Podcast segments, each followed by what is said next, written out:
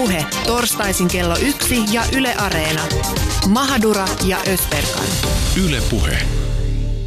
Ja lämpimästi tervetuloa kaikille meidän kuuntelijoille taas Mahadura Ösperkanin. Kuvitelkaa, että joku myy seksiä eläkseen, eli siis tekee sitä niin kuin työkseen. Enemmistö varmasti kelaa ensimmäisenä, että nyt on kyse naisesta. Kun puhutaan seksityöntekijöistä, asetelma on yleensä se, että nainen myy ja mies ostaa. Kun puhutaan seksityöstä, puhutaan monesti työn vaaroista, väkivallasta, ihmiskaupasta ja parituksesta. Ja tästä olemmekin Ösberganissa puhuneet alkukevästä. Mitä jos asetelma onkin sellainen, että mies on se, joka myy omasta tahdostaan ja nainen se, joka ostaa omasta tahdostaan? Siitä me tänään rakkaat kuuntelijat keskustelemme. Seksiä myyvistä miehistä. Maailmassa on arvioilta 42 miljoonaa seksityöntekijää, joista 20 prosenttia on miehiä. Mitä me tiedämme näistä miehistä? Kuinka paljon seksityöntekijöitä on Suomessa? Onko Suomessa oikeasti kysyntää miesseuralaiselle? Minkälainen on miesseuralaisen elämä Suomessa? Tänään pääsemme kuulemaan tositarinan Tomista, joka työskenteli miesseuralaisena yli kymmenen vuoden ajan, niin Suomessa kuin muualla maailmaa. Syvennytään lähetyksen aikana myös, myös miesseksityöntekijöiden asemaan Suomessa ja siihen, miten seksityöntekijöiden hyvinvoinnista pidetään huolta.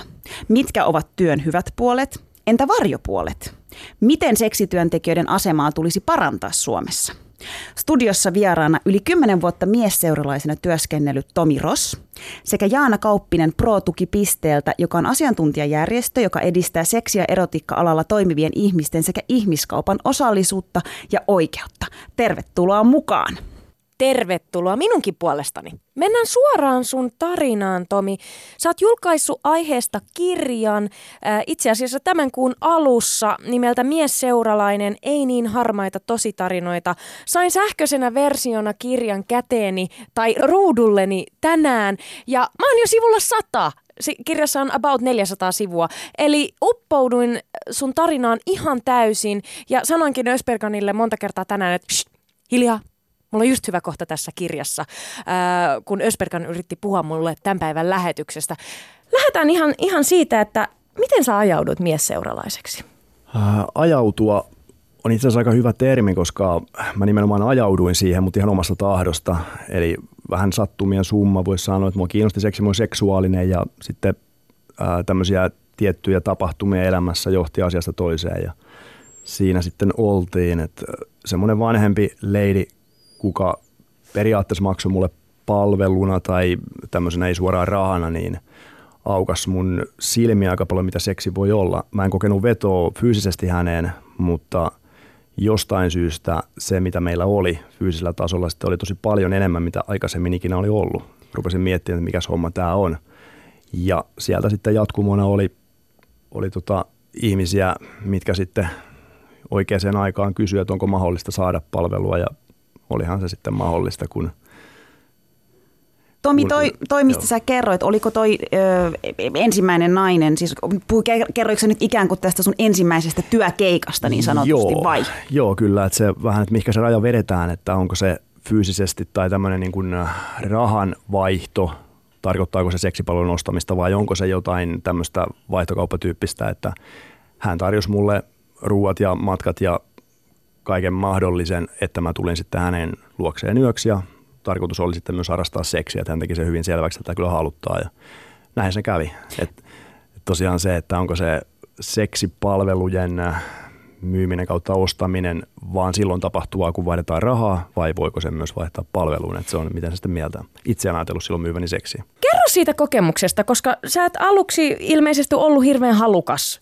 harrastamaan seksiä tämän henkilön kanssa tai sanoit, että et tuntenut vetovoimaa häntä kohtaan, mutta sitten kuitenkin se oli sun elämän parasta seksiä. Kerro siitä kokemuksesta. Kokemuksena, eli fyysisesti ei ollut semmoinen, mitä mä sillä hetkellä olisin halunnut, mutta osoittautui tosiaan taksissa joku, hän hyväili mua ja sitten mentiin itse sängylle, että hän oli hyvin määrätietoinen, hän tiesi mitä halusi, plus hän oli sitten täysin sinut itsensä kanssa, seksuaalisuuden kanssa, että se oli tosi iso juttu mulle, että hän ää, aidosti nautti tilanteesta ja okei, otti myös ohjat siinä, että mä olin nuori poika silloin, että hän oli tietenkin myös tietyllä tavalla kiihottavaa, että jompi tämmöinen niin kuin selkeä roolijako siinä. Mutta enemmän tuli se, että hän oikeasti tiesi enemmän, mitä seksi on ja mitä hän halusi. Hän oikeasti halusi, halusi sitä ja mm, myös otti sen. Minkä ikäinen sä olit siinä kohtaa, kun tämä tapahtui? Mä olin 17 silloin. Ja hän oli? Mm, en kysynyt ikää, mutta 40 ainakin. Mutta alaikäinen olit kuitenkin siinä Olin kohtaa. alaikäinen, joo kyllä. Mutta eikö tuossa nyt ole, ole tavallaan herää itselle sellainen kysymys, että aikuinen nainen äh, harrastamassa seksiä alaikäisen pojan kanssa, niin, niin eikö tuossa jotenkin tuu joku tämmöinen hyväksikäytön maku mieleen? Voista miettiä, että käyttikö hän mua hyväkseen vai käytinkö mä hän hyväkseen häntä hyväkseen, koska alun perinhän mun oli tarkoitus käyttää häntä hyväkseen, mutta kävikin niin, että hän käytti mua hyväkseen tietyllä tasolla. Ja hän, ähm, no siinä kirjassa mä kerron vähän tarkemmin, mikä siinä on sitten pointtina, mutta hän, hän myös niin kuin manipuloi mua tietyllä tavalla siinä seksin aikana, mikä oli mulle semmoinen hyvin tunteita nostattava tilanne. Mä itse suutuin hänellä aika kovasti siinä, mutta myös se oli uutta mulle, että seksiin voi liittää aika voimakkaat tunteet, myös niin kuin tämmöisiä pimeän puolen tunteita ihan yhtä lailla kuin tämmöistä kiitollisuutta ja rakkautta, niin ne myös toimii siinä aika hyvin.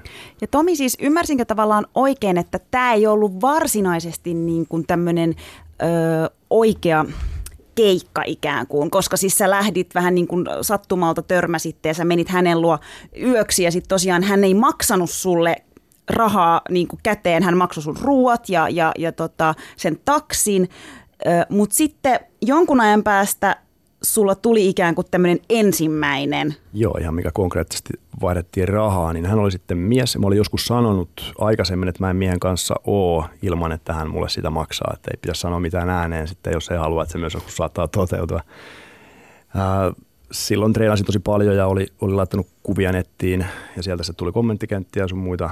Että hän sitten piti mua hyvännäköisenä kehukauniisti ja tämän tyyppisesti sitä jossain viestien varsin kysyi, mitä maksaisi, jos olisi mahdollista, mahdollista tämmöinen homma. Ja äh, sitten kun olin sen sanonut itselleni ääneen ja miettinyt sitä myös omaa seksuaalisuutta, että mitä mä en ole kokeillut vielä ja mitä mä haluan kokeilla, niin mietin sitä hetken aikaa päätin, että no miksei, jos mä miehen kanssa haluan olla, niin kyllä mä sitä milloin sitten myös palkkioon otan, niin tiedän ainakin, miltä se tuntuu. Mun on pakko kysyä, koska mä ajattelen, että meidän kuulijat varmaan niin kuin haluaa tietää sen, kun sä sanoit, että ikään kuin tavallaan, että hän oli valmis maksamaan ja, ja, ja sä kelasit, että sä oot joskus, olit ajatellut sen, että voisit, voisit olla miehen kanssa ja nytkin, nyt kun siitä maksettiin, niin miksei?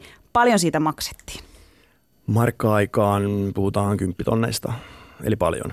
Eli 10 000. valmis, joo, jos hän oli ihan hyvin, hyvin tota, varakas mies, ei tuntunut hänellä ilmeisesti hirveästi missään ja näinhän se oli, kun tosiaan hänen asuntoon sitten menin, niin huomasin kyllä, että kyllä hänellä niin rahaa on ja se oli hänen tapansa käyttää rahansa. Mm. Minkälaisia Tomi tavallaan niin kuin tunteita ne keikat sussa ikään kuin herätti? Tai mitä niin kuin tämän jälkeen, kun sä olit tämän miehen luona ja se oli niin kuin ensimmäinen kerta miehen kanssa ja sulle maksettiin siitä, niin mitä sä niin kuin, koska kirjassa sä avaat sen hyvin, että se oli ehkä myös niin kuin vähän erilainen kokemus. Oli joo, ja se oli just siinä, että joutui vähän miettiin, eli tässä nyt varsinaisesti tein tai siis tarjosin seksiä rahasta ja sehän on taas sitten mitä nykyyhteiskunta tai varsinkin silloin pidettiin ehkä vähän pahana ja voi miettiä jopa ihan tämmöisiä uskonnollisia näkemyksiä sun, mutta kyllä mä kelasin paljon, onko paha ihminen nyt, mitä mä oon mennyt tekemään ja kaikkea negaatiota nousi esille huomattavan paljonkin, mutta vaikka nopeasti pääsin niistä yli ihan junamatkan aikana sitten käsittelin asiat. Mutta tota, se oli mielenkiintoinen ja se oli sinänsä hyvä, että ensimmäiseksi tai rahallisesti ensimmäiseksi asiakkaaksi oli tosi hyvä, koska hän piti rajoista kiinni aika pitkälti, mitä sovittiin, tyyty siihen, mitä oli. Eli meillähän ei käytännössä edes sitten loppupeleissä ollut seksiä. Ja, mutta tuota, se oli hänellä ok, että se oli muscle worship-tyyppinen, mitä sitten jatkossa tarjosinkin paljon. Mikä muscle worship? Eli mi, mi, mistä on kyse? Eli ihmisillä on erilaisia fetissejä, on niihin törmännyt hyvin lailla kirjoilla. Kaikki on ihan yhtä ok, kunhan ei satuteta sitä vastoin tahtoa jotain muita. Niin tässä tapauksessa tai tällä termillä tarkoitetaan enemmän sitä, että ihminen kiihottuu ja syttyy siitä, että saa palvoa tietyllä tavalla tai saa kosketella semmoista kehoa, mikä on hänen mielestään seksikäs, kaunis, lihaksikas siinä tapauksessa oli. Et sillä on tosi, tosi tiimissä kunnossa olin ja se oli hänelle sitten se, mitä hän halusi itse asiassa, mutta se vasta jälkeenpäin selvisi mulle, että itse asiassa se koko keikka oli just semmoinen, mitä hän halusi, vaikka se ei ollut semmoinen, mitä mä ajattelin, että seksi on tästä päästään taas kiva aasinsiltaan siihen, että mitä se seksi on käsitteenä monelle. Lähdetään laajentamaan sitä näkemystä, mitä tämä työ on taas sitten avannut mulla tosi paljon, niin nyt se seksin käsite on ihan mielettömän laaja. Siellä on paljon asioita. Siis nimenomaan, ja mun mielestä olisi mielenkiintoista tavallaan syventyä siihen, koska musta tuntuu, että tässä on niin iso niin kuin, tavallaan mystinen maailma, mitä ehkä niin kuin monen ihmisen on vaikea ymmärtää, että mistä on oikeasti kyse. Avaa sitä Tomi, että minkälainen on, on tavallaan ammattina se, että sä oot miesseuralainen. Sä oot kuitenkin yli kymmenen vuotta, kun sä teit, niin oli myös ajanjakso, jolloin sä elätit itse täysin tämän työn kanssa. Mitä se tarkoittaa? Se tarkoittaa paljon seksiä, mutta tota, tosiaan se, mitä asiakkaiden kanssa tehtiin, niin oikein sanoin väärin, se ei välttämättä ollut tuosta fyysistä seksiä prosentuaalisesti edes hirveän paljon. Eli siinä oli tämmöistä niin kuin yhteyden luomista ehkä enemmän ja enemmän psykologina toimimista, mutta toki oli myös sitten ihan tämmöistä seuralaispalvelua, että esimerkiksi häissä on ollut edustamassa ja tietyissä juhlissa on ollut edustamassa sitten mun silloista asiakasta, että hän halusi sitten esimerkiksi vaan ää, luoda tai kiillottaa omaa imakoonsa vaikka sitä sukulaisten silmissä tai jonkun ystävien silmissä, että hänellä on tämän näköinen seuralainen ja tullaan hienolla autolla tyyppisesti sitten ja vedetään semmoinen oma, oma kupla siihen. Ää, okei, se oli hänelle se juttu, mistä hän oli valmis maksaa. Sitten taas toinen ääripää on tämmöiset erilaisten fantasioiden toteuttaminen esimerkiksi jos miten taas seksistä maksamista, niin jos halutaan kokeilla, siellä oli joku vissiin tällä vastasikin, että on, jos on joku semmoinen fantasia, mitä haluaa kokeilla, sitten voi ehkä pistää roposia siihen. Se on hyvä, hyvä pointti, koska näin se on monelle ja asiakkaallekin oli, että jos halutaan kokeilla jotain vähän ekstriimimpää, niin on ihan hyvä, että on joku sitten, kuka sen asian oikeasti osaa tehdä ja viedä turvallisesti maaliin, ettei tule niitä traumoja, mitä sitten taas kannetaan loppuelämän mukana ja myös sitten samalla saatetaan oma seksi elämä tai käsitys seksistä niin kuin muuttaa tai painaa vaan alas, että sitten ei enää ole, jos on tapahtunut jotain ikävää seksin rintamalla, niin se ei välttämättä ole loppuelämän puolesta kovin hyvä juttu. Miten sä Tomi valmistaudut sitten tuollaiseen keikkaan varten? Mä mietin tavallaan sitä, että okei, jos, jos sä, ja sä oot se henkilö, joka on nyt vastuussa tavallaan siitä, asia, että asiakas saa mitä hän haluaa. Eli sun pitää periaatteessa tietää, miten se homma tehdään, niin kuin sä sanoit, että se tehdään turvallisesti, saatetaan loppuun asti. Niin eikö sun pidä opiskella ihan hirveästi kaikki eri asentoja, kaikki eri fetissejä, että sä tiedät, mitä ne asiakkaat oikeasti haluaa. Sullakin varmaan on joku, mikä sä oot intohimoisesti, ää, joku aihe, mikä oikeasti kiinnostaa. Et jos, on, jos on joku, mikä oikeasti kiinnostaa, niin kyllähän sitä kaivaa kaiken esille ja haluaa, haluaa oppia. Sitten seksi oli mulle, tai on edelleenkin semmoinen, että kehittyy vaan ehkä vähän eri lailla nyt, että mennään enemmän henkiselle puolelle, kun on, ää, en ole töitä tehnyt enää, niin taas asiakkaiden kanssa seksissä päästään vaan tiettyyn, tiettyyn tasoon, seksin tasoon mietitään, niin nykyisen kumppanin kanssa taas päästään sitten paljon pidemmälle, kun saadaan tunteita mukaan siihen enemmän ja pystytään leikkiin asioilla enemmän. Ää, aluksi oli mulla aika stressaavaa ja varsinkin kun ei ollut vielä asiakaskuntaa, ää, joutui vähän miettimään, että miten mä nyt hoidan sen asian oikeasti niin hyvin, että hän tulee myös takaisin tai parhaimmillaan myös mainostaa jollekin ystävättärilleen sitä.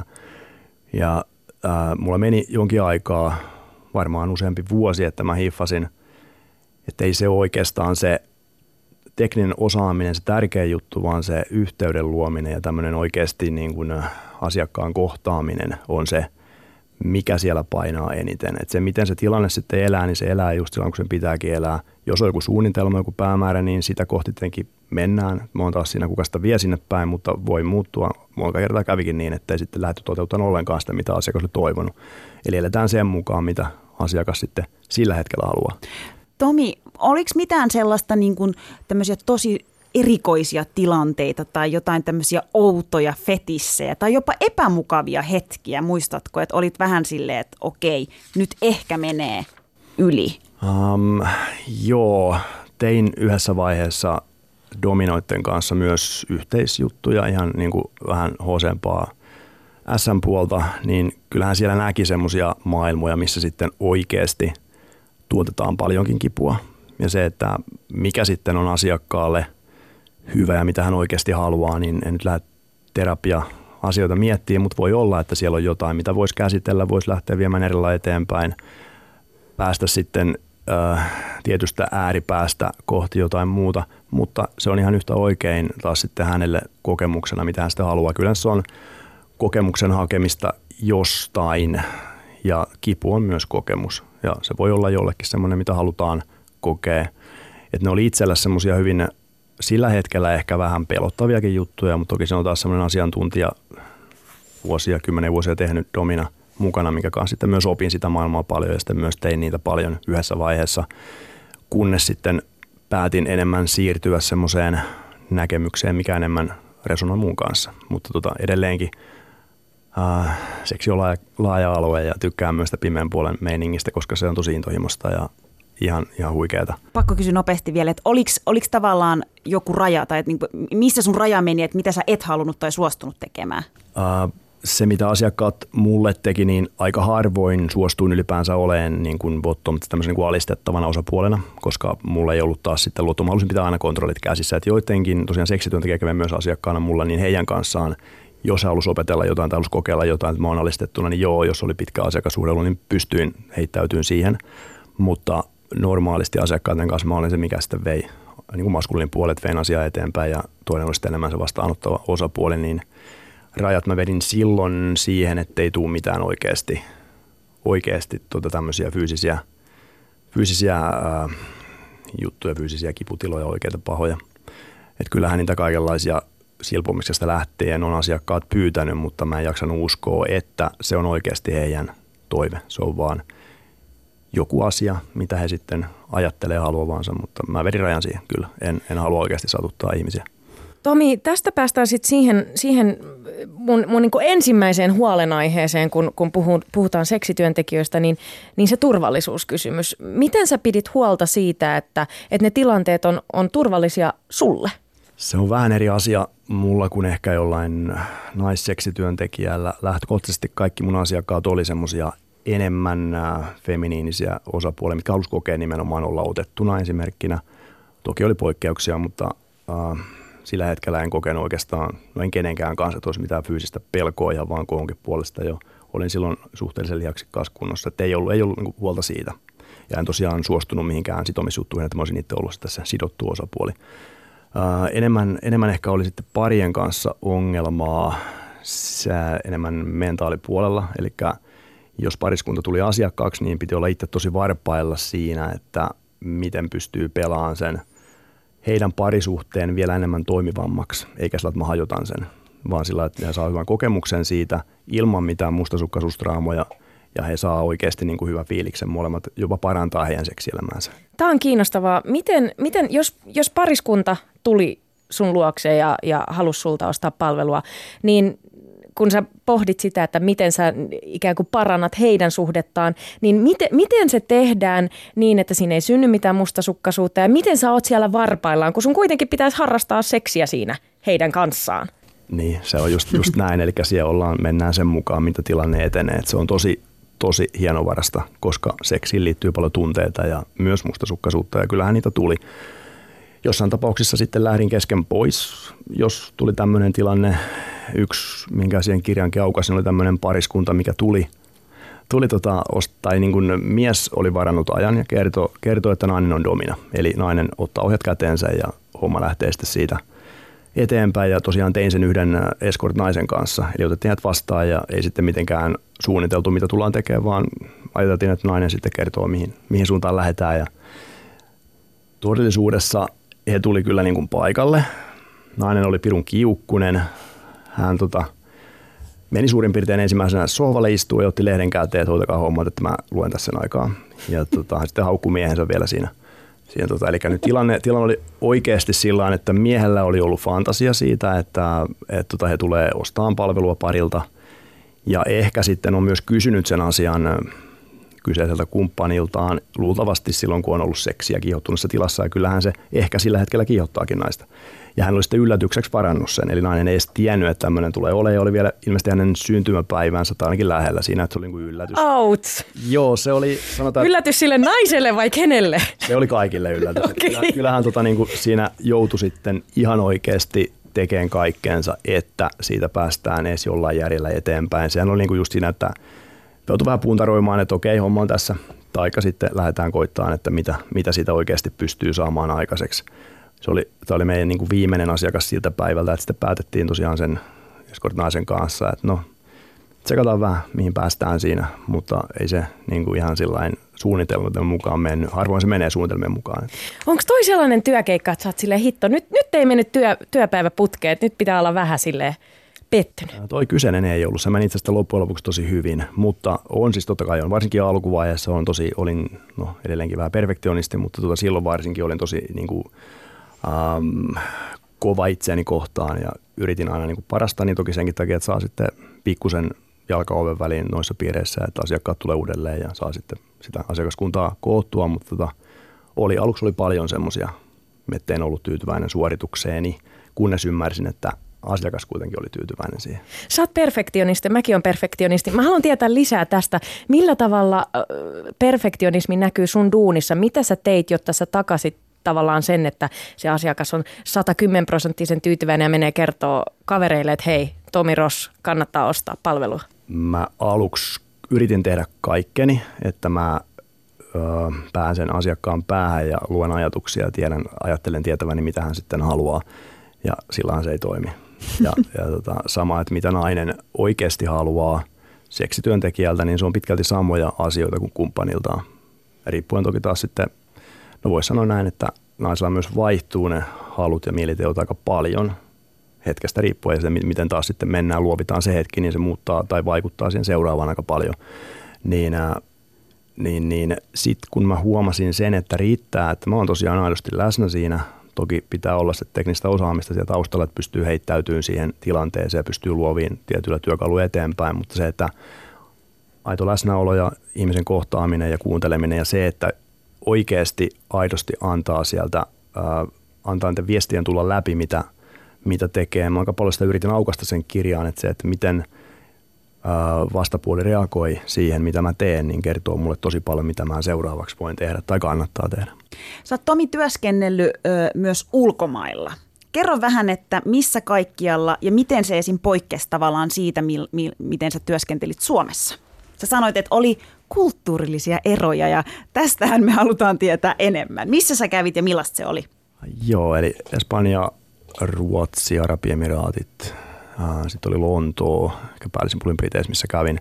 Kyllä siellä oli kulttuurieroja paljon ja yleensä näkyy siinä, että onko seksin ostaminen, myyminen, tämän tyyppinen, kuinka se on sallittua siellä, kuinka siihen on porukka sopeutunut, että on ihan niin tämmöistä Ruotsissa esimerkkinä, koska ostaminen on kriminalisoitu tai oli silloin, en ole tarkistanut nykyhetken tilaa, mutta ilmeisesti on edelleenkin, niin kyllä oli todella varpaillaan asiakkaat ja, ja, ja sen näki koko kohtaamisen aikana, että he ei päässyt siitä – tietystä syyllisyyden tunnosta kovin helposti yli, mikä on tosi valitettavaa. Mutta toki seksi itsessään oli pitkälti se, mitä he toivoivat, samantyyppisiä juttuja. Kun taas sitten mennään vaikka Britteihin, Lontooseen, niin se on taas tarjontaa tosi paljon ja asiakkaat myös tietää enemmän, mitä ne haluaa.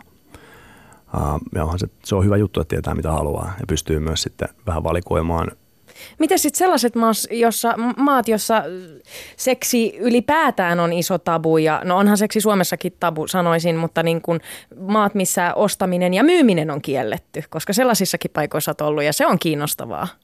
Miten se myyminen semmoisessa paikassa tapahtuu? Ja se Uh, mitä sitten oli, oli tämmöisissä paikoissa, niin oli sitä, tarkoitti sitä, että mä olin hankkinut asiakkaat etukäteen jo, että mä tiesin mihin mä en, mä en siellä laittanut ilmoitusta Eli oli, oli tota tiettyjä asiakkaita, ketkä sitten maksoi aika paljon, että mä sinne meen lennosta lähtien, eli tämän tyyppisesti. En, totta kai kun teki pitkään vuosia töitä, niin tutustui myös alan ihmisiin, miehiin ja pystyi sitä kautta saamaan kontakteja ja ää, ymmärsi, mihin kannattaa mennä ja mihin ei kannata mennä ja mistä tulee sanktio sitten, jos jää kiinni. Arabiemiraatit on tosi kylmä siinä, että jos siellä jää kiinni asioista, mitä siellä ei saa tehdä, niin se ei ole kovin kiva juttu. Tomi, oliko siellä nyt sitten, ostiko seksiä naiset vai miehet vai kummatkin sulta? naisille mä tarjosin silloin enemmän, mutta myös miehiähän siellä on paljon. Kyselyitä tulee miehiltä, koska Arabiemiraatis myös se on, se on semmoinen kulttuuri, missä miehet paljon käyttää palveluita. Ja siellä oli myös se etu, että siellä taas sitten tiettyjen ylempien sukujen, mm, no vaikka nyt lapset tai nuoret pojat, vanhemmat miehet, ketkä tahansa, niin heillä oli taas kontakteja ja he pystyivät niin petaan sen, että jos sillä jää kiinni, niin ei periaatteessa tule sitten ongelmia. Jos sun pitäisi sanoa, että mikä olisi sellainen maa, missä niin tämä on hedelmällisin työ tavallaan, että et, et sen suhteen minkälaisia asiakkaat on ja miten hyvin he maksaa, niin mikä olisi semmoinen paikka, mihin lähtisit? Hyvä kysymys, kun en ole kaikkialla työskennellyt, mutta voisin kuvitella, että se on tässä Euroopan sisällä kuitenkin. Et tota, Lonto oli hyvä, mutta se on tosiaan kilpailu myös kovaa.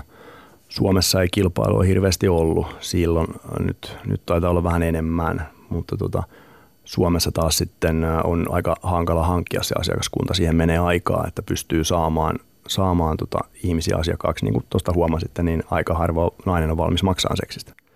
Minkälaista on kilpailu? Miten sä tavallaan erotut sit joukossa? Jos sä oot, sanotaan Englannissa ja siellä on kova kilpailu, niin miten sä oot, erotut sieltä ja oot silleen, hei, mä, mä oon paras, multa kannattaa ostaa palvelua? Ja tehdä hyvä ilmoitus ja olla sen mukainen sitten. Ja ne ilmoitukset minne? Nettiin? Netissä jo pääasiassa mainostettiin. Siellä on tiettyjä tämmöisiä ihan, ihan tota sivustoja, mitkä, mitkä tota sitten tarjoaa mahdollisuutta nähdä eskorttien ilmoituksia joko ilmaiseksi tai sitten maksua vastaan – ja siellä sitten tekee mahdollisimman hyvän ilmoituksen niin kuin missä tahansa sosiaalisessa mediassa, niin saa näkyvyyttä ja pystyy sitten saamaan asiakkaita sitä kautta. Mutta no Suomessa huomasin sen, että äh, niin kuin perfektionistinen olin, niin myös halusin näyttää ulkonäöstä tosi hyvältä. Eli treenasin tosi paljon tosi askeettisesti ja tein sen eteen paljon duunia, että näytän hyvältä. Ja myös kun asiakas tulee sitten niin kuin ostetaan palvelua, niin on tyytyväinen siihen, mitä saa. Ja näin se menee, että asiakas katsoo kyllä kuvista ensin, että tuleeko asiakkaaksi vai ei. Mutta loppujen lopuksi se, että näyttää oikeasti tosi hyvältä, niin saattaa aiheuttaa ongelmia. Se tapaamisen asiakas saattaa olla pikkusen äh, ei niin itse varma enää sen jälkeen ja se ei ole välttämättä hyvä juttu. Mutta he ei ikinä tulisi ostamaan palveluille, se olisi kuvissa semmoinen, mitä he niin kuunnelmissaan haluaa. Tämä on kiinnostavaa, koska tässä kirjassakin sä puhut näistä ulkonäköpaineista ja, ja monet on valmiita menee aika äärimmäisyyksiin sen suhteen, että, että tehdään sitten kauneusleikkauksia ja että ollaan täydellisen näköisiä. Niin, niin tota, kävikö sulle koskaan niin, että, että että sä, sä aloit huomaamaan, että nyt, nyt sulla menee liian pitkälle se tavallaan, että, että sun oma käsitys itsestäsi ja miltä sä näytät ja, ja et mahdollisuus siihen, että nyt pitää tehdä kauneusleikkauksia. Äh, joo, en käynyt kauneusleikkauksissa, mutta tota, joo, kävi. Ja miten mä sen itse hiffasin oli itse asiassa yhden asiakaskohtaamisen kautta tai tämmöisen tilanteen kautta, mikä sitten – sai mut ajatteleen, että teenkö mä oikeasti tätä nyt niin kuin itseni vuoksi vai asiakkaiden vuoksi, mitä, miksi mä reenaan, miksi mä niin kuin on niin tosi äärimmäisyyksiin menevä siinä asiassa. Ja huomasin, että eihän mä tee sitä omaksi iloksi, vaan mä teen sen takia, että mä saan mun työvälineen näyttää hyvältä, mikä on mun keho oli silloin. Eikä se väärin ole, totta kai pitää pitää työväline kunnossa, mutta se, että se menee ihan äärimmäisyyksiin, mitä järkeä. Mulla tulee mieleen tässä pari juttua vielä, vielä Yksi on se, että, että sä sanoit tästä, että seksityö on paljon muutakin kuin pelkkä akti. Ja, ja tota, tässä kirjassa sä puhut henkilöstä, joka on nimetty Paulaksi.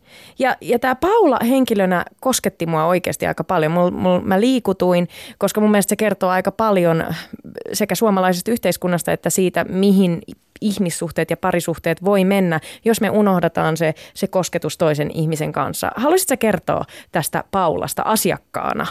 Uh, joo, mä siihen kirjaan aukasin ihan muutaman kohtaamisen ja nykytiedolla sitten vähän analysoin, mitä sen loppujen lopuksi on tapahtunut. Että siinä on vähän myös tietokirjaominaisuuksia sen takia, mm, että siinä jää puuttuun se suurin massa asiakkaista, mitkä on aika paljon tavallisia. Paula menee aika pitkälti siihen. Eli hän ei saa suhteessaan tarpeeksi esimerkiksi seksiä tai kohtaamista ja sitten sitä haetaan seksityön tekijältä ja huomataan, että se pelkkä kosketus on jo mitä halutaan. Ja no, periaatteessa riippuu taas sitä yksilöstä paljon, että miten, mitä sen jälkeen etenee, mutta se pelkkä se fyysinen kosketus, mitä ihminen oikeasti tarvii, niin sitä ei välttämättä saa. Ja ei ole väärin hakea sitä jostain muualta, jos sitä oikeasti tarvii paljon. Niin, ja, ja tätähän tota, tämä Paula tässä kirjassa sanookin, että hän kokee syyllisyyttä ja kysyy sinulta, että onko hän paha ihminen nyt. Hän, hänellä on suhde, hän ei saa kosketusta siellä ja hänelle riittää, hän maksaa toiselle miehelle, siis maksaa toiselle ihmiselle siitä, että häntä kosketaan. Mun, mielestä, mun mielestä toi on jo, jollain tavalla tosi surullista. Kuinka yleistetään sun, sun työssä tai oli sun työssä, että ihminen oikeasti kaipas vaan kosketusta? Liian yleistä kyllä se oli tosi yleistä ja se on yksi syy, miksi sitten lähdettiin toki yleensä seksuaaliset ihmiset sitä palvelua, että ei saa seksuaalista kanssakäymistä parisuhteessa, mutta yleensä menee käsi kädessä, jos ei ole seksiä, ei ole myöskään läheisyyttä niin paljon yleensä. Onhan se tutkimuksiakin tehty kyllä, että se menee hyvin käsi kädessä Finseksin mukaan ainakin, että äh, sanoisin, että se on ihan liian yleistä. Mieluummin ollaan sitten Suomessa kännykällä, hiplataan sitä enemmän kuin kumppania, mikä on tosi ikävä juttu. Ja sitten jos on yhteistä aikaa, niin ei panosteta siihen, varsinkin jos on lapsia ja tämän tyyppistä. Siis ihan mielen, mielettömän mielenkiintoisia niin pointteja, tarinoita. Jotenkin ehkä se, mikä niin herää ö, kirjan, kirjan pohjalta, se, että sä lähdit tähän duuniin ikään kuin sen takia, että sä vähän niin kuin etsit sitä sun omaa seksuaalisuutta ja sä kiinnostuit siitä. Ja mun mielestä myös herää paljon se, että sä myös yritit ikään kuin edistää muiden tai niiden sun asiakkaiden seksuaalisuutta ja sä teit yli kymmenen vuotta sitä ja, ja uskon, että nautit voidaan myös myöhemmin ehkä mennä ikään kuin niihin huonoihinkin puoliin, mutta sä yli kymmenen vuotta teit duunia, siis sä myit seksiä Tomi. Sitten sä lopetit sen työn. Miksi sä lopetit sen työn? Äh, siinä on monta askelta sen lopettamiseen tuli ja se ei ollut oikeastaan helppo edes lopettaa, mutta ensimmäinen steppi oli, että mä huomasin, että se ei palvele mua enää sinänsä, että seksi ei ole enää sitä, mitä, mihinkä mä haluan mennä. Eli seksin tasoista miettii, niin asiakkaiden kanssa pääsee kyllä teknisesti tosi hyvään seksiin, pääsee kokeilemaan, toteuttaa asioita, seksi on ainakin tarpeeksi, jos on asiakkaita paljon, mutta sieltä puuttuu se syvempi, syvempi yhteys yleensä. Oli toki poikkeuksia, mutta se on tarkoituskin, että seksi tai tämmöinen seksin myyminen – ja tunteet ei liity niin paljon toiset, pystytään vain nostamaan se palvelu, that's it. Mutta sitten kun lähdetään syventämään seksiä ja siihen liittyviä asioita, niin päästään ihan eri tasolle, mikä taas on tosi hienoa. Se on ihan mahtavaa, siihen jää koukkuun. Eli pystyy, että seksi on semmoinen, missä pystyy kehittymään koko ajan. Ja se on, se on se, mistä mä tykkään, perfektionistina toki. Eli pystytään pääsemään koko ajan eteenpäin, koko ajan uskomattomimpiin tunnetiloihin esimerkiksi. Se on paljon. Ja parisuhteessa se no ei välttämättä parisuhteessa, mutta ihmisen kanssa, kenen kanssa lähdetään viemään sitä eteenpäin, niin kyllä mä näkisin, että se on vähän pitemmän ajan projekti. Tuliko sulle koskaan sellaisia keissejä asiakkaita, että sä oikeasti oot silleen, että et, et, et tunne minkään sortin vetoa, mutta koska se on sun duuni, niin sä hoidat sen asiakkaan. Ja vaikuttaako tämä tavallaan niin kuin, äh, velvollisuuden tunte, että sun pitää hoitaa tämä asiakas, niin vaikuttiko se sun suhtautumiseen seksiin ja seksuaalisuuteen? Turruitko sä siihen? Uh, vähän. Varmaan sama kuin teille, jos teillä on joku aihe, mikä ei niin paljon kiinnosta, kuitenkin vedätte sen tietynlaisen vaikka haastattelun tai jonkun. Tämä toivottavasti kiinnostaa teitä. Kyllä, tämä kiinnostaa. uh, työ kuin työ. Ei se ole koko ajan niin kuin mahdollisimman ruususta ja mahtavaa. Kyllä siellä tulee huonoja päiviä, semmoisia hetkiä, että ei se ole kivaa, mutta ei mä olisi tehnyt 10 vuotta tai yli 10 vuotta, jos se olisi ollut päällisin puolin ikävää. Mutta toinen kysymyksenä tosiaan että se, että jos on asiakas, ketä mä en oikeasti halua ja – kenen kanssa ei kohtaa yhtään, niin, niin, niin yleensä, tai ainakin loppua kohti semmoista asiakkaat niin on mitä kenen kanssa ei ole minkäänlaista yhteyttä.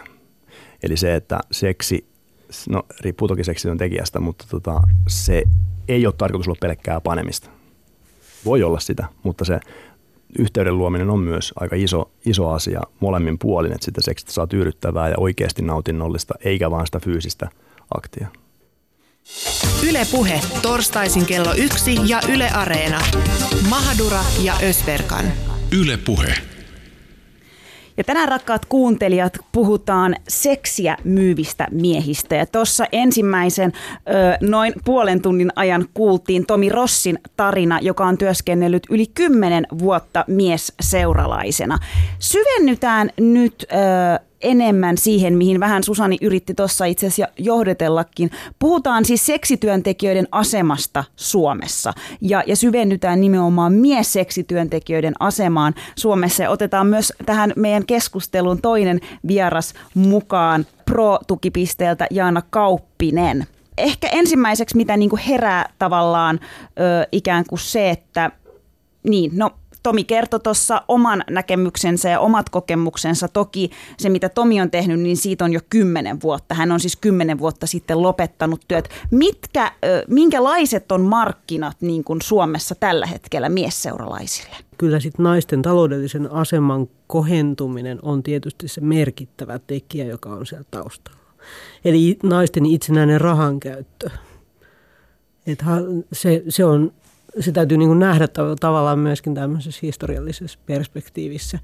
Ja, ja se, että, että miesten osuus siitä niin kuin seksiä myyvien ihmisten kentästä, niin se on ollut aina ikään kuin aliarvioitu se määrä. Ja, ja, tota, ja se tapa, jolla puhutaan miesseksityöntekijöistä on erilaista kuin millä puhutaan naisseksityöntekijöistä, että, että se se, niin kuin se ennakko-oletus on aina se, että et, et seksiä myyvät vain naiset. Ja jos sitä myyvät miehet, niin sit se on niin pieni osa. Ja ne on vähän eri juttu. Et, et jotenkin tuntuu, että et se on aina kauhean vähättelevää, aliarvioivaa. Ja jollakin tavalla sitten vielä niin kuin, siihen on kauhean vaikea asettautua ajattelemaan, että varsinkin sitä kuviota, jossa nainen on ostaja. Että se nainen ostajana on ihan hillitön tabu. Miksi? Jana, miksi se on tabu? Tämä tuli ilmi tässä meidän kyselyssäkin ja, ja moni oli jopa silleen, että, että onko Suomessa miesseuralaisia mukamas? Et tosi monelle tulee yllätyksenä, että seksiä voi ostaa mieheltä jopa Suomessa. Miksi? Mistä tämä tulee? No en mä tiedä, lähteekö se siitä jotenkin, että, että naisen seksuaalisuus ylipäätään, niin kuin sen, se, että, että nainen oikeasti haluaa seksiä. Et, et pitääkö se aina kuoruttaa siihen pullantuoksuiseen lisääntymistoiveeseen, joka, joka tota, ähm, johtaa aina parhaimmillaan sit siihen lapsen saamiseen, johon, jonka jälkeen se rakkaus suuntautuu siihen, siihen jälkikasvuun ja sitten se seksi rupeaa olemaan vähän niin kuin semmoinen, semmoinen asia, joka ei kuulu sellaisen niin kuin naiseuden tai, tai vaikka siitä puhutaan paljon naisen seksuaalisuudesta, niin silti se suhtautuminen naisen tavallaan omaehtoiseen ja aktiiviseen seksuaalis- seksin haluamiseen ja seksuaalisuuteen on edelleenkin. Ei, jos me ajatellaan huoran leimaa, jokainen pieni tyttö oppii typistämään omaa seksuaalista käyttäytymistään välttääkseen huoran leiman. Ja tämä, tämä tietysti niin kuin, äm, vaikuttaa sit siihen, että miten mä positioin itseni suhteessa siihen, että mitä mä saan näyttää, mikä on turvallista mun oman maineeni kannalta. Ja, ja sitten vielä se, että, että mikä on hyväksyttyä seksiä, niin se, että, että siihen aina liittyy rakkaus, positiiviset tunteet ja, ja, ja sen, sen tota jotenkin äm, hyväksyminen, että, että vaikka siitä maksetaan, niin se ei ole välttämättä mitään hyvin kylmää toimintaa. Tämä tulee hirveän hyvin esiin myös proolla naisten kertomuksissa, että suurin osa miehistä, jotka käy heidän asiakkaista, niin haluaa puhua. Ja tämä on niin kuin, mä, mä joskus toisaalta vähän naurattaa, että me koko ajan valitetaan, että kun suomalainen mies ei puhu ja sitten se maksaa siitä, että se pääsee puhumaan jonkun kanssa ja sitten me kuitenkin demonisoidaan ne ihmiset, että ne menee sinne nyt ja hyväksi käyttää. Tämä stigma-asia, tämä on tosi mielenkiintoinen ja, ja mun mielestä toi Jaana, kun sä sanoit, mun mielestä Tämä oli niin hyvä pointti toi, että seksiä haluava nainen nähdään yhteiskunnassa edelleen jollain tavalla uhkana tai pahana asiana. Mutta kiinnostaisi kuulla Tomi sun ajatuksia tuosta, mitä Jaana, Jaana puhuu tästä, tästä tota, jotenkin tästä stigmasta, mikä liitetään seksiä ostavaan naiseen. Minkälaisia kohtaamisia tai keskusteluja sä kävit näiden naisten kanssa? Hyvin monenlaisia riippuen just niin kuin yksilötasolla, mutta kaikille melkein yhtenäistä oli se, että he tunsi pikkusta syyllisyyttä, että he haluaa. Eli heille on tosiaan jo nuoresta opetettu, että ei ole ihan ok, että nainen haluaa paljon saakkia just stigmaa päällensä ja tulee, tulee ongelmia. Varsinkin jos ollaan parisuhteessa ja nainen haluaakin enemmän kuin kumppaninsa, niin he, he koki syyllisyyttä siitä.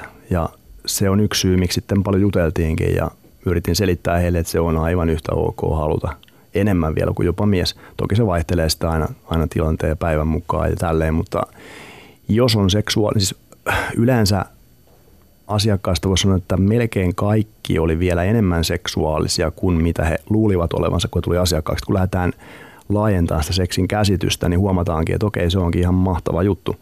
Kukaan ei halua syödä samaa ruokaa koko ajan. On kiva vaihdella, vaihdella asioita ja just näin. Ja seksi on myös tosi terapeuttista.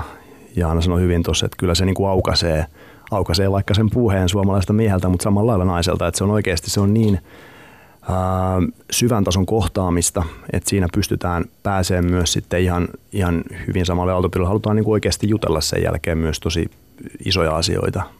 Siis mulle herää tavallaan semmoinen ajatus, siis mielenkiintoista on mun mielestä se, että et, et kuitenkin tämä pro-tukipiste, missä sä oot Jaana ö, toiminnanjohtajana, mm. niin sen tarkoitus on niin kuin edistää tavallaan seksi- ja erotuikka-alalla toimivien ihmisten niin kuin oikeuksia ja, ja hyvinvointia ja, ja tämmöistä. Kuitenkin nyt tota, se on aika selkeä kuvio, että teille hakeutuu palveluihin enemmän naistyöntekijöitä kuin miestyöntekijöitä. Mm. Ja, ja sitten herää se kysymys, että no mikä on sitten tavallaan mies-seksityöntekijöiden asema ja tilanne tällä hetkellä Suomessa ja miksi he eivät hae niihin palveluihin?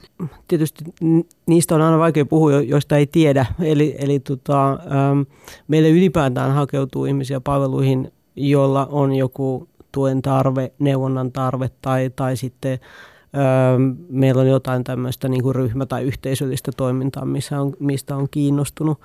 Mutta mä luulen, että, että ylipäätään palveluista puhutaan kielellä, joka puhuttelee enemmän naisia ja käytetään käsitteitä, joihin naiset pystyy helpommin identifioitumaan, kun taas sit miehet ei tule edes ajatelleeksi, että joku joku niin kuin palvelu on edes mulle tarkoitettu, koska, koska se on jotenkin se kielenkäyttö on niin kaukana siitä, miten it, itsensä identifioi. Ja sitten täytyy olla jotenkin keskustelua äm, siitä, että et, et, no, mitä käsitteitä ylipäätään käytetään. Ja, ja se kokemus, mikä meillä esimerkiksi semmoisen mies projektin jälkeen oli se, että, että miehet harvoin ajatteli tekevänsä seksityötä, ne ei identifioitunut siihen, siihen termiin laikaan. Prostituutiosta ne oli tosi kaukana. Sitten joku escort ehkä puhutteli ja sitten, sitten osalla oli selkeästi niin kuin tämmöinen, että ne oli hyvin tällaisia yksin, yksin toimivia. Ei ollut juurikaan kontakteja, ei mies- eikä naiskollegoihin. Eli Eli ihmisten löytäminen oli tosi hankalaa, koska se oli vähän sellaista handpicked, että, että yksi kerrallaan löydettiin sattumoisin. Ja, ja, ja sitten siitä ei lähtenyt, niin kuin naisilla yleensä lähtee, niin kuin su, ehkä, ehkä tehokkain tapa jotenkin tulla meidän palveluiden piiriin on se, että, että puskaradion kautta ihmiset kertoo toisille, että se on ihan jees paikka, mä saan ihan hyvää, hyvää palvelua sieltä ja hyviä neuvoja ja sinne kannattaa mennä. Mutta kun miehet toimii yksin, niin sitten tämä, tämä, niin kuin tämä vertaisohjaus ei tavallaan toimi, että, että, että ihmiset toimii tosi, tosi yksin. Ja sitten toinen on se, että, että mitä moni sitten kun ne tulee, niin, niin puhuu, että, että se on jotenkin, ähm, että ikään kuin he, he, he eivät olisi olemassa. Että et okei, että no miehiä, jotka myy seksiä, niin no niitä on kuitenkin niin vähän ja sitten ainakaan niille ei ole juurikaan mitään väliä. Eli tämä on se viesti, joka, joka niin kuin yleensä et, et ei voi puhua miehistä, koska sitten sit viedään jotenkin niin kuin huomio naisilta tai fokus siitä naisten tekemisistä, että tässä on jotenkin ongelma. Tai että niitä on niin määrällisesti vähän, että et, että tämä on niin marginaalinen asia, että tähän nyt ei juurikaan kannata perehtyä. Ja sitten kuitenkin ö, todennäköisesti miehiä on huomattavan paljon enemmän myymässä seksiä kuin mitä ikinä me ollaan arvioitu. Tomi, oliko sulle vaikeaa, kun se varmaan kiinnostaa meidän ku- kuulijoita, että kun sä oot toiminut miesseuralaisena, niin äm, pystytkö sä kertomaan tästä ammatista avoimesti sun lähipiirille? Toimiko parisuhde, kun, kun myyt seksiä muille henkilöille? Miten sä hoidat tämän? Hmm, silloin äh, se ei ollut kovin helppoa puhua ja toisekseen, niin kuin Jaana tuossa hyvin sanoi, niin äh, on kaksi ääripäätä mies, tunnen myös mieseskortteja suhteellisen paljon, niin on semmoinen ääripää, mikä ei koe tarvitsemansa palveluita.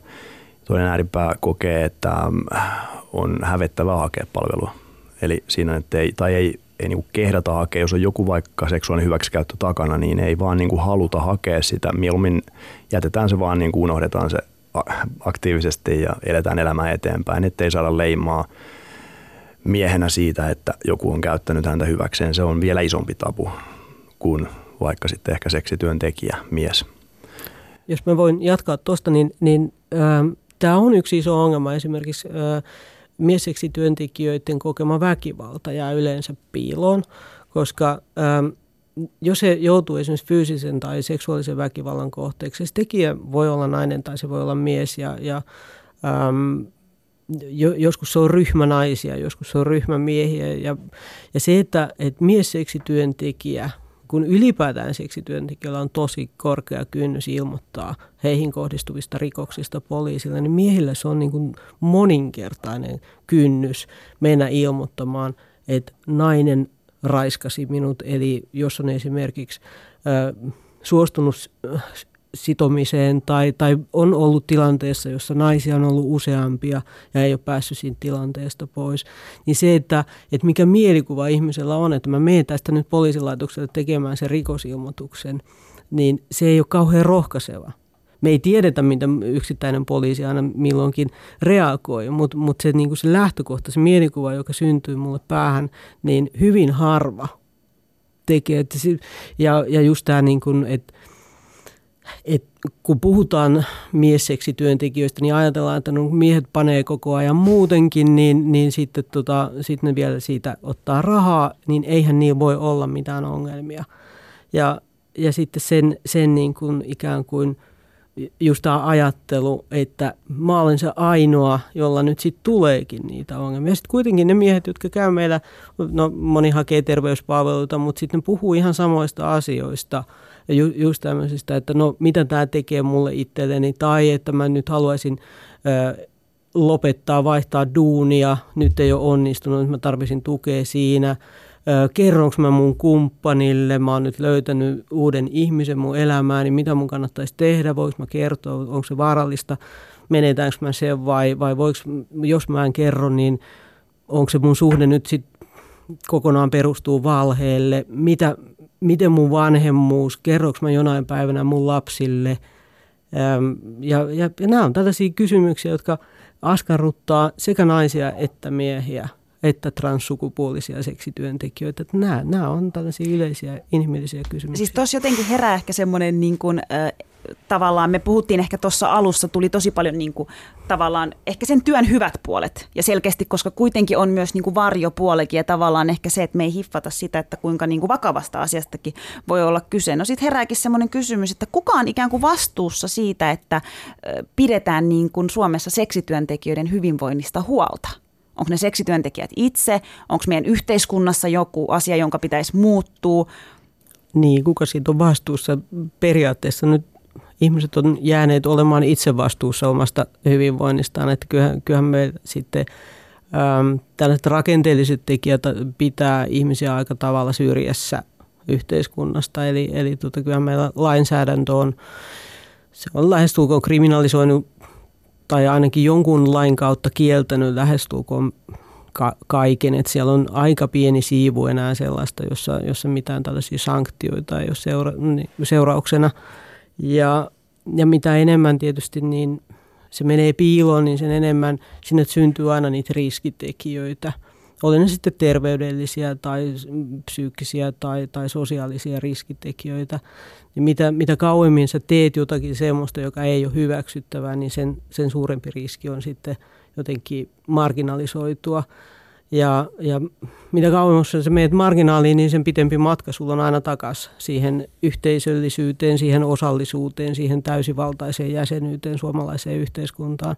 Et, et tota, äm, mun pitkäaikainen tuttavani tältä alalta, Pyy Jakobsen, joka on, on tällainen hyvin tunnettu seksityöaktivisti maailmallakin, niin hän aina sanoi koulutuksissa, antoi tämmöisen tehtävän ihmisille, että – että äm, valehdelkaa 30 päivää kaikille tapaamillenne ihmisille joku osa elämästänne.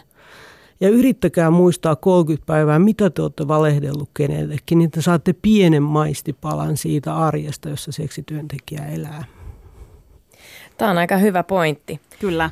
Ää, Tomi, koit sä, että sä jouduit elämään jonkun sorttisessa valheessa – Joo, kyllähän se näin on. Ei se ole, ei se ole semmoinen asia, mistä sillä niin kuin ylpeästi kertoo, koska se on yhteiskunnassa tabu. Ja näinhän se on, että jos, jos tota, sanotaan, että okei, mitä sä teet työksessä, no mä oon seksityöntekijä ja mä oon tosi hyvä siinä. niin tota, ei, se ole, ei se ole semmoinen, mistä välttämättä puhutaan. Ja se herättää aina tunteita kuulijassa jompaan kumpaan suuntaan. Että seksi, kun puhutaan varsinkin seksityön teosta, kun puhutaan, niin se on hyvin harvoin neutraali suhtautuminen. Jotain se kiinnostaa, on mielenkiintoista, niin kuin kumppania, hän tosi tiesi sen uh, ennen kuin hänelle sen kerroin, mutta tosiaan hänen reaktio oli, että se oli mielenkiintoista. On ainakin hyvä sängyssä. Se oli hänen reaktionsa siinä.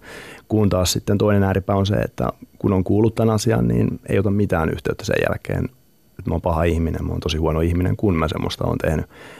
Eli aina aiheuttaa jotain tunteita. Sekin on hassua, että äh, ketkä sitä sitten on ottanut itseensä, olen loukannut heitä tekemällä seksityötä tai harrastamalla seksiä, niin ei ole tosiaan mitään kontaktia juurikaan ollut sen jälkeen joidenkin ihmisten kanssa, kellekä asiasta on puhunut tai on saanut sen tietää jollain tavalla, niin, niin, niin se on mielenkiintoista, koska mä oon täysin sama ihminen kuitenkin. He vaan tietää pienen osan enemmän mun seksuaalisesta tai seksistä, mitä mä teen taas niin kuin hyvin, hyvin tota niin kuin henkilökohtaisista asioista, niin se riittää heille, että he leimaa mut sitten niin kuin pahaksi ihmiseksi. Ja tämä on just se stigma, mikä helposti tulee ää, sekä miehille että naisille.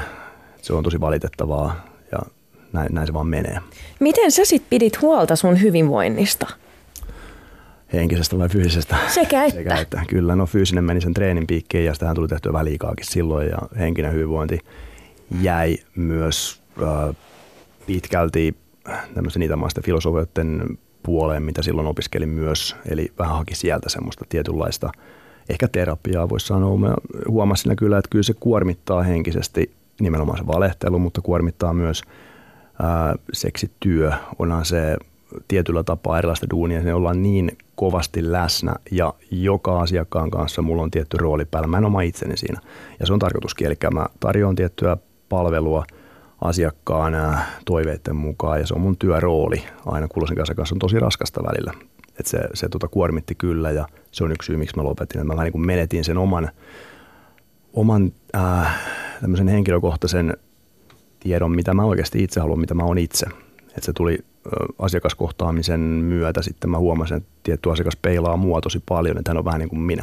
Ja tota, mä suutuin itse asiassa siinä tilanteessa, enkä ymmärtänyt heti, mistä se johtuu, kunnes kelasin sitä asiaa, että okei, hän vaan toimii peliä mulle siinä ja pääsin sitten vähän jyvälle, mistä se johtuu. Eli voi käydä sillä että tulee niin hyväksi asiakastyössä, että ei enää oikein tiedä, mikä on mun toive, oikea toive, mitä mä oikeasti haluan, mikä on taas peilausta asiakkaasta. Tuossa lukee niin hyvin asiakasta, että ajattelee, että tämä on mun, mitä mä haluan, tämä on tämä mun juttu. Eli se, se on huono asia. Toki voi tapahtua missä tahansa työssä, mutta tuossa varsinkin, kun vedetään vielä fake-roolia koko ajan joka asiakkaan kanssa ja vielä erilaista roolia joka asiakkaan kanssa. Minkälaista, minkälaisia palveluita teidän mielestä pitäisi, nyt kysyn molemmilta, teidän mielestä pitäisi tarjota Suomessa oleville henkilöille, jotka tekee se, tai myy seksiä työkseen? Miten heidän hyvinvoinnista pidetään huolta, mitä yhteiskunta voi tehdä? Ja yksi, mikä Twitter-kansalta tuli aika hy- mielenkiintoinen pointti, että pitäisikö seksityöntekijöillä olla oma ammattiliitto? Pitäisi, varmasti pitäisi, mutta tota, miten se nyt meni lakiteknisesti, Jaana varmaan tietää pari, mutta ymmärtääkseni seksityö ei ole rikollista, mutta se ei myöskään ole suojaamaan. Niin, se tavallaan oikeudet seksityöntekijänä, niin niitä ei ole. Että toki ihmisillä on oikeuksia muiden niin kuin, esimerkiksi kansalaisuuden tai jonkun muun perusteella, mutta, mutta se, että, että että niitä oikeuksien loukkauksia, jotka liittyy seksityöhön, niin niitä ei oikeastaan voi ajaa niitä oikeuksia, koska niitä ei ole. Mut sit, ja sitten on tällaista niin kuin hyvin, mitä mä nyt sanoisin, risti, ristiriitaista se, se järjestelmä, joka on olemassa, että, että ei ole olemassa niin verovapaata tuloa, mutta sitten seksityöstä veron maksaminen on lähestulkoon mahdotonta tai se on tehty todella vaikeaksi että sun on hankala maksaa niitä veroja, vaikka sä haluaisitkin, ja sitten jos sä et oikein keksi keinoa, miten sä tekisit sen, niin sitten jos sä jäät kiinni, niin sitten sä saat rangaistuksen siitä. Tai että, että meidän parituslainsäädäntö on tosi, tosi laaja, että ihmiset ei saa esimerkiksi työskennellä samoissa tiloissa tai, tai käyttää kenenkään turvapalveluita tai mitään, koska se on parittamista ja muuta. Että meillä on tällaisia niin rakenteellisia tekijöitä, että ei me voida, ei me voida niin kuin käsitellä näitä asioita pelkästään jollain tunnetasolla, että mitä mieltä minä olen tai mitä mieltä sinä olet tai, tai miten Tomi on, on kokenut asiat, vaan meidän täytyy myös ymmärtää näiden rakenteiden merkitys ja sitä, että, että mikä on tavallaan poliittinen puhe suhteessa siihen, että mitä pystytään tekemään. Mutta sitten kun me puhutaan näistä, näistä palveluista, niin kyllä mun mielestä niin kun, se, siinä on iso kysymys nimenomaan se, että, että pystyisi niin kun, tavallaan ilman seurauksien pelkoa puhua vapaasti niistä jutuista, mitkä on mielen päällä. Että ei tarvitsisi feikata sitä, että mulla on kaikki hyvin, ja, ja että et, et mulla voi olla tässä työssä sekä huonoja päiviä että hyviä päiviä. Ja että mulla on sellainen olo, että sinä päivänä kun mä joudun vaikeuksiin, on olemassa joku paikka, minne mä voin kääntyä. Minkälaisia, Jaana, vielä tähän loppuun haluaisin tietää, että minkälaisia ne seuraukset on, äh, jos myyt seksiä Suomessa, niin mitä siitä voi sinulle seurata? Mitkä ne on ne tämän, tämän työn varjopuolet? No se vähän riippuu, mikä sun asema on. Jos sä oot, jos sä oot Euroopan EUn ulkopuolelta tuleva ihminen, sä jäät siitä kiinni, sä, sut voidaan poistaa maasta, sut voidaan karkottaa tai, tai sun maahan pääsy voidaan estää. Ähm, joillekin on käynyt vähän köpelösti sit siinä vaiheessa, kun, kun äh, jollekin on tullut tietoon äh, äh, seksityö, siis jo, ihminen, jolla on lapsia – ja sitten se tulee sitten tietoon se seksityö, niin siitä yhtäkkiä aloitetaankin sitten se keskustelu, että onko hän kelvollinen vanhemmaksi vai ei. Eli tulee nämä lastensuojelukysymykset. Lastensuojelu on ok silloin, kun lapsen etu on varassa, mutta pelkästään se, että vanhempi tekee seksityötä ja hoitaa hyvin lapsensa, niin ei ole lapsen edun vastaista. Eli nämä on tällaisia kysymyksiä, joita ihmiset pelkää, että ne ei sitten uskalla esimerkiksi hakea apua lastensuojelusta, koska ne pelkää, että jos sinne tulee tietoon sitten se seksityö, niin sinne lapset otetaan huomioon huostaan, koska ne tietää siitä omasta lähipiiristään esimerkkejä, että näin on käynyt, vaikka ei heille välttämättä käviskään. Eli nämä on tällaisia isoja, isoja kysymyksiä. Tai että jos mun työnantaja saa tietää, että mä oon aikaisemmin tehnyt, niin mä saan potkut. Kukaan ei ota mua töihin. Nämä sosiaaliset seuraukset saattaa olla, mun perhe ei hyväksy mua enää, kukaan ei halua tuntea, mä menetän suurimman osan mun kavereista, mun lapsia kiusataan. Nämä, nämä on kaikki ihan valtavan isoja seurauksia, mitä voi tapahtua. Ja ne, ne niin kuin mielen päällä pyörii monella.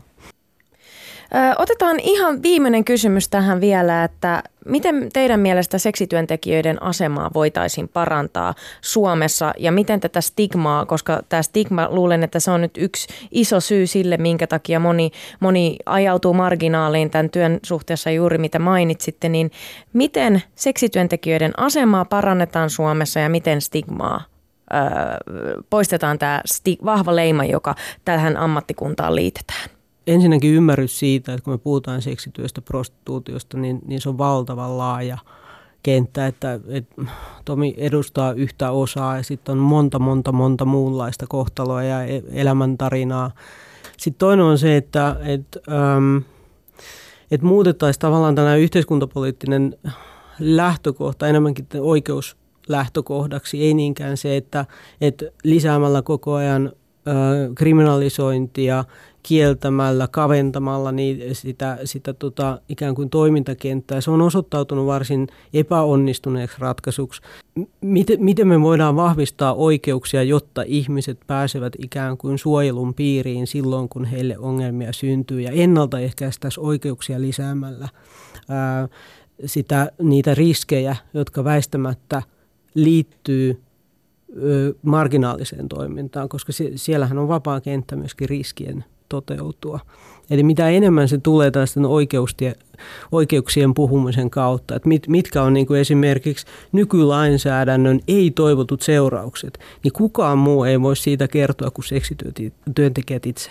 Oikeasti ymmärretään, mitä se seksityö on, koska yleensä vieras asia pelottaa. Ja sitten kun päästään oikeasti ymmärtää, mitä se on ja ylipäänsä niin kuin seksistä puhuminen muutakin kuin markkinataloudessa, niin olisi ihan hyvä siihen panostaa.